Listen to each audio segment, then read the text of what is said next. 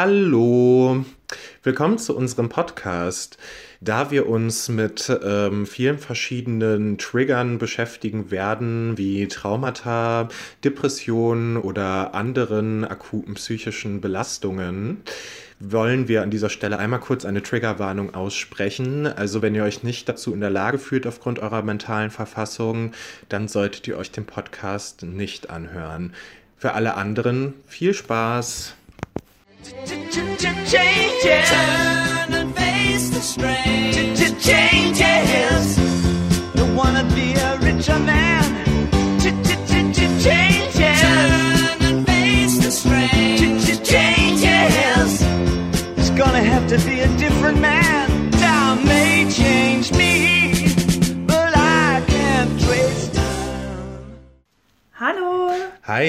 Ich bin Louis. Und ich bin Dennis. Wir sind Ich will nicht darüber reden, der Care-Podcast und begrüßen euch zu der heutigen Folge. Zu unserer ersten Folge sogar tatsächlich. Ja, ich bin auch schon ziemlich nervös. Es ist irgendwie eine komische Situation, aber ich hoffe, dass es euch allen gut gefällt und richtig cool wird. Also zuerst mal vielleicht ein bisschen was zu uns. Also wie gesagt, mein Name ist Dennis und ich äh, studiere Politikwissenschaften und Soziologie und befinde mich äh, inzwischen im sechsten Semester. Schwer zu sagen in diesen Zeiten, aber so Gott will, ist es so. Ja, ich bin Louis, ich bin im vierten Semester erst, beziehungsweise habe vorher auch ein Jahr was anderes studiert.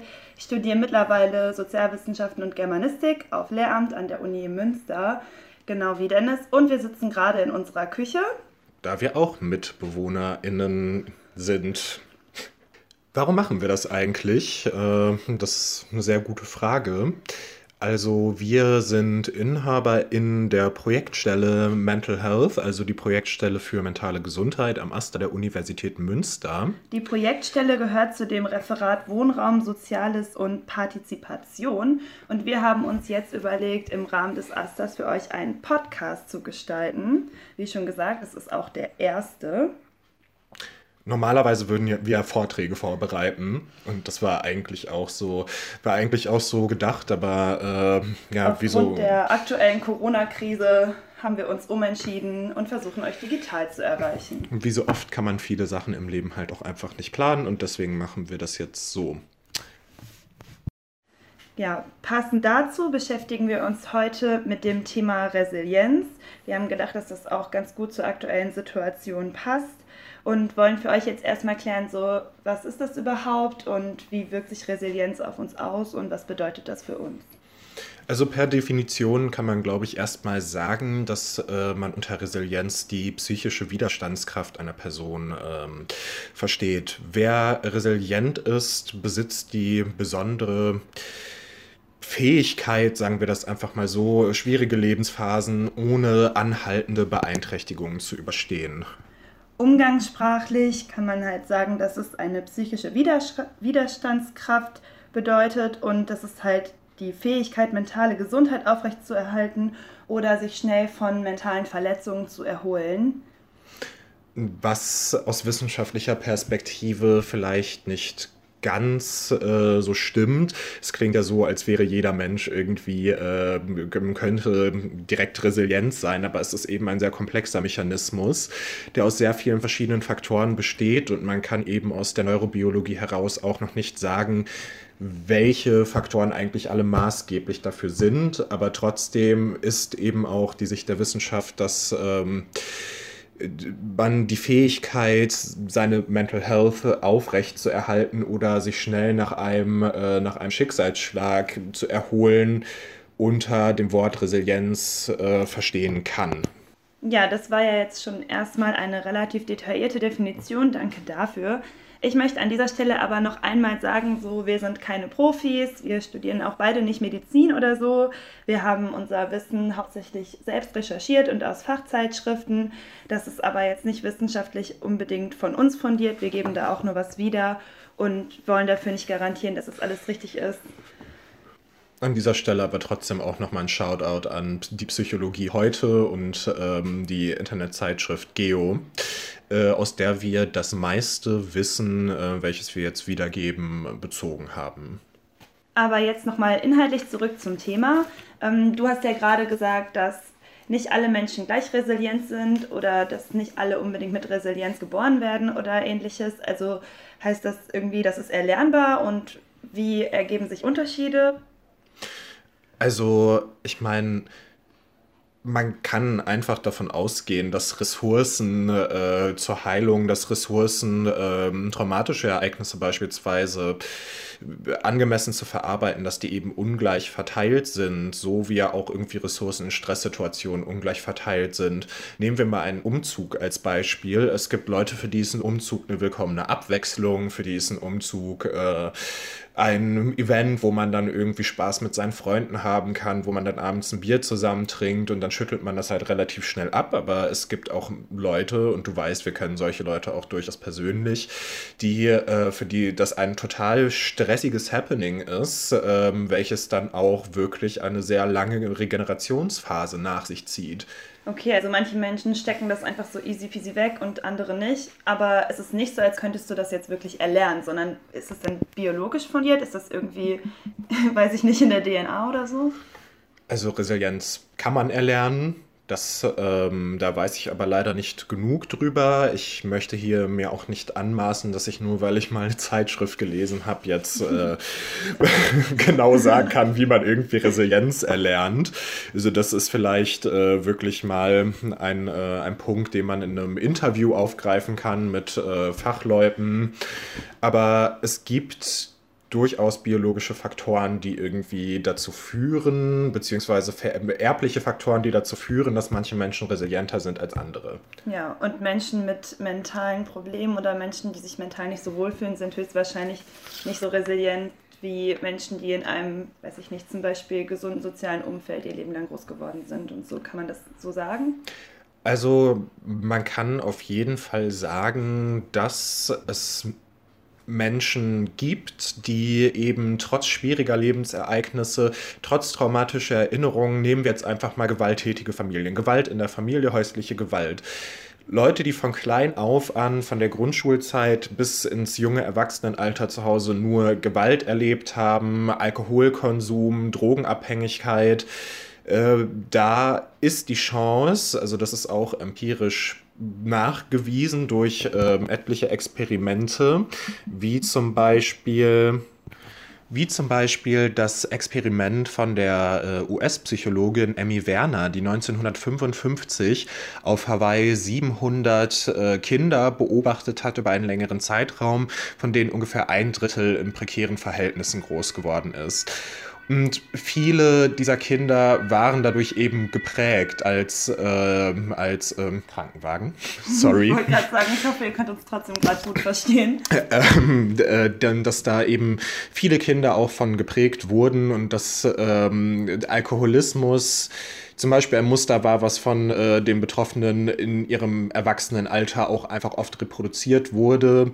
Aber es gab eben auch Kinder, die überraschenderweise keine wirklich langfristig bleibenden Schäden davon getragen haben und die ähm, diesen schlechten Start eigentlich praktisch gut überstanden haben. Also können Menschen mit der fast gleichen oder einer sehr ähnlichen Erfahrung das trotzdem ganz, ganz unterschiedlich verarbeiten.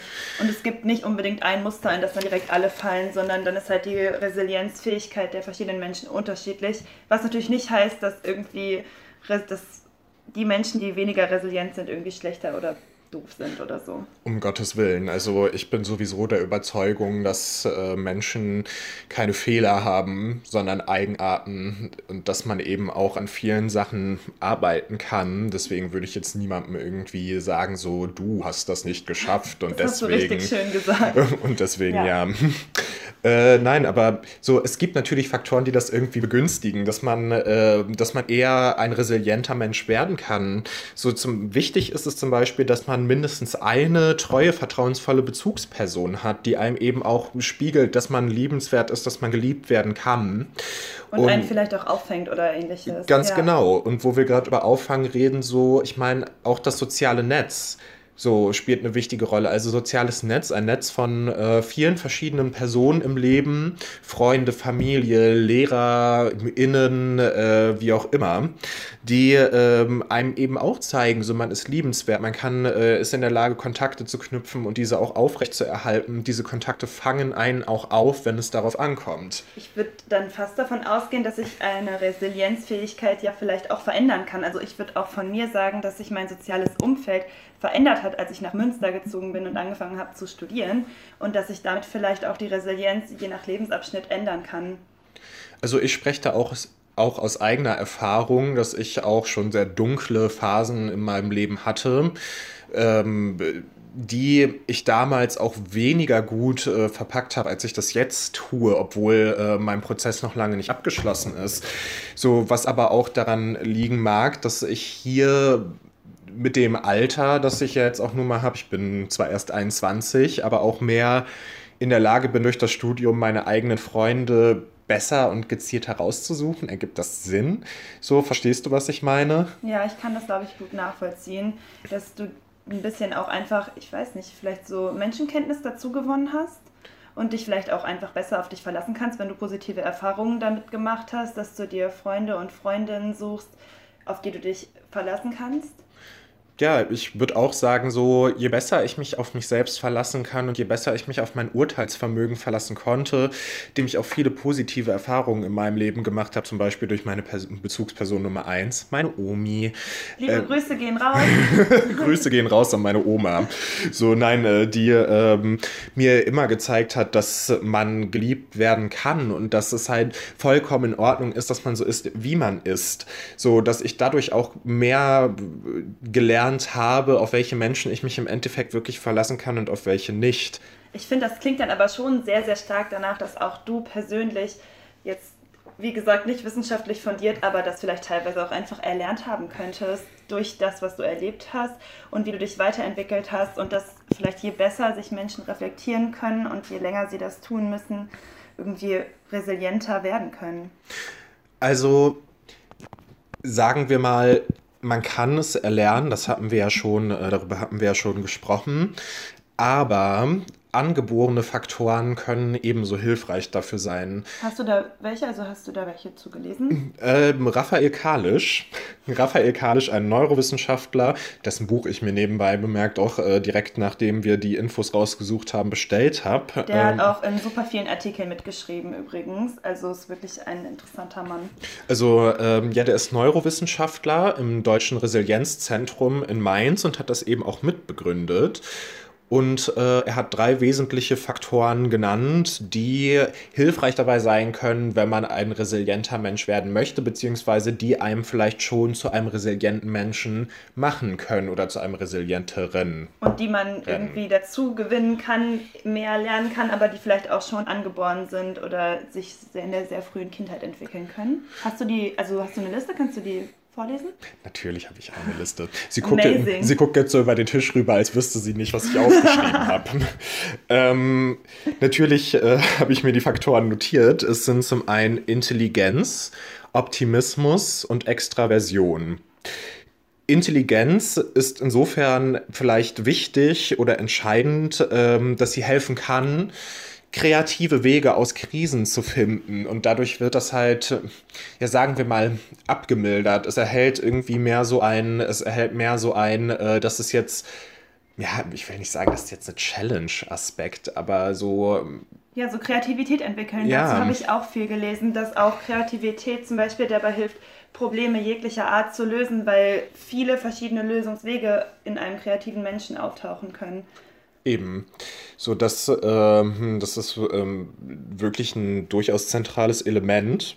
Und das knüpft auch so ein bisschen an die Sache mit dem Optimismus an. Der Optimismus ist nämlich die zweite äh, angeborene Fähigkeit, äh, so auch ein doofes Wort dafür, aber äh, Einstellung? Ja, ein, Einstellung. Ja, so Einstellung. Ähm, so Optimismus hilft dabei, Hoffnung zu schöpfen. So Optimismus hilft dabei, Hoffnung in schwierigen Situationen zu schöpfen und damit automatisch irgendwie davon auszugehen, äh, ja, es ist jetzt scheiße, also das kann ich glaube ich jetzt einfach so platt sagen, es ist scheiße, aber. Passt ja so, auch gut zur aktuellen Corona-Krise. ja, das äh, ist auch scheiße, vielleicht mehr als das, aber äh, es gibt ein gutes Ende. Es ist glaube ich irgendwie so ein bisschen so diese Haltung so, mir kann einfach nichts Schlimmes passieren. So irgendwann ist halt auch ein Maß erreicht und ab hier kann es nur noch bergauf gehen. Und so eine Haltung wird vielleicht durch Extraversion erleichtert.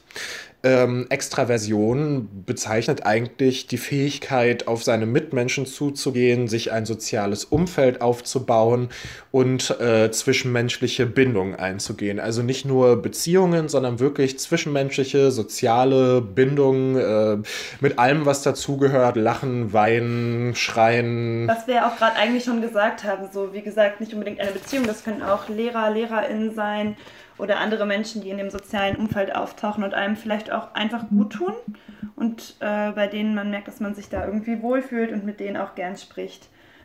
Ja, auf genau. jeden Fall. Wie schon gerade gesagt, sind soziale Kontakte natürlich super wichtig, um Resilienz zu entwickeln, aber auch um Resilienz einfach beizubehalten. Und umso problematischer ist es dann natürlich, wenn soziale Kontakte wegbrechen oder teilweise wegbrechen, was ja auch bei manchen Menschen vermutlich in der Corona-Krise der Fall ist, oder nicht nur bei manchen, sondern vermutlich bei sehr, sehr vielen, da es ja was ganz anderes ist, Face-to-Face-Kontakt zu haben oder per Skype oder Telefon. Ja, das ähm, kann man, glaube ich, so unterschreiben. So aus eigener Erfahrung weiß ich halt auch, dass es ziemlich schwierig ist, momentan und streckenweise auch sehr schwierig sein kann. Äh, weil man ja, obwohl man sich ja immer mit einer Person zum Spazieren treffen darf, ja trotzdem, es fehlt einem halt einfach das Zusammensein in der Gruppe. Hm, so, das ähm, bedeutet halt meistens Entspannung. So, diese Entspannung fehlt, die Anspannung bleibt aber trotzdem weiter bestehen in so Einkaufssituationen oder wenn man irgendwie unter Menschen ist und ähm, ja, da ist es, glaube ich, einfach äh, wichtig, dass man auf sein soziales Netz vertraut, auf die Wege, wie es halt, äh, wie es halt geht. Denn ähm, gerade ist es, glaube ich, auch umso wichtiger als ja, nicht umso wichtiger eigentlich. Es ist immer wichtig, dass man über seine Probleme redet. So, ähm, ja, aber wenn die Probleme jetzt momentan vielleicht auch schlimmer werden können. Ja, es gibt ja auch Menschen, die sowieso sich schon zum Beispiel unwohl fühlen in ihrem sozialen Haushalt und da sich eigentlich, also kein Safe Space haben und jetzt aber vielleicht an ihre Wohnung gebunden sind, weil sie nicht in eine andere Wohnung gehen können oder weil sie nicht außerhalb Kontakt zu verschiedenen Menschen haben können. So, ich gehe mal davon aus, wir beide fühlen uns hier wohl und haben damit auch sehr viel Glück und können natürlich dann vielleicht auch nicht ganz nachvollziehen, wenn, wie es ist, jetzt ganz allein zu sein. Also sprich bitte nur für dich, ich fühle mich hier nicht wohl. Ich wohne, ich ziehe morgen aus, ich habe es dir nur noch nicht gesagt. Ähm, ich weiß voll, was du meinst. Also klar, ich kann das. Äh, ich das war das, ein Joke, falls es nicht. Lol. ja, sie denkt wirklich, das war ein Witz, so never mind. Ähm, ja, es ist halt einfach eine beschissene Situation. So, da kann, das kann man nicht anders sagen. Aber so umso wichtiger ist es, glaube ich, dass ihr da draußen, ihr die, die uns hoffentlich hört und äh, hoffentlich so ein bisschen Mut und Kraft äh, aus diesem Podcast hier ziehen könnt. Ähm, es ist umso wichtiger, dass ihr euch wirklich Leuten anvertraut und dass ihr über die Sachen redet, die euch belasten. So, weil ganz oft, wenn man Dinge ausspricht, macht es das schon viel, viel weniger groß und viel, viel weniger schlimm.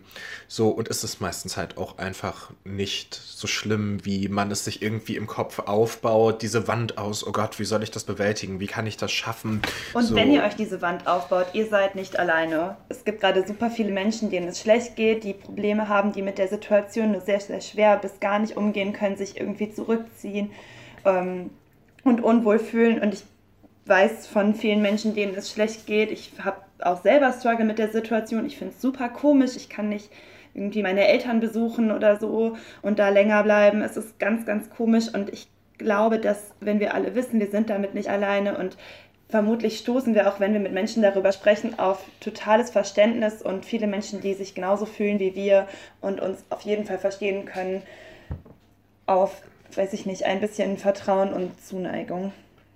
Ja, das äh, Das ist ein Shoutout an, äh, Shoutout an alle Leute, die sich da momentan durchbeißen so und ähm, den Tag überstehen.